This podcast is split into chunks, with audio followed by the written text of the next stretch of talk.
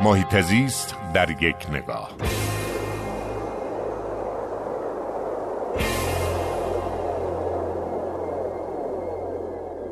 کار جالبی اخیرا در بجنود و اصفهان رخ داد و این هم این بود که ما شاهد رونمایی از ناوگان دوچرخ سواران ادارات کل محیط زیستمون در خراسان شمالی و اصفهان بودیم.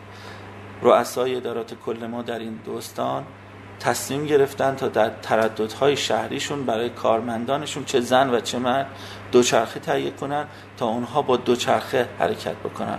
کار بسیار زیباییه.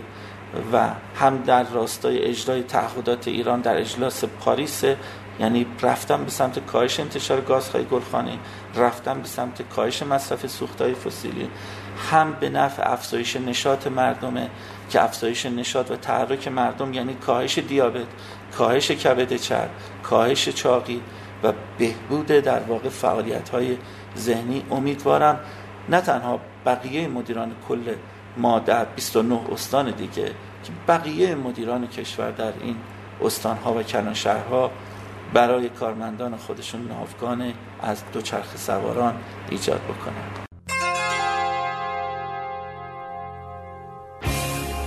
هر جا حال محیط زیست خوب است حال مردم خوب است.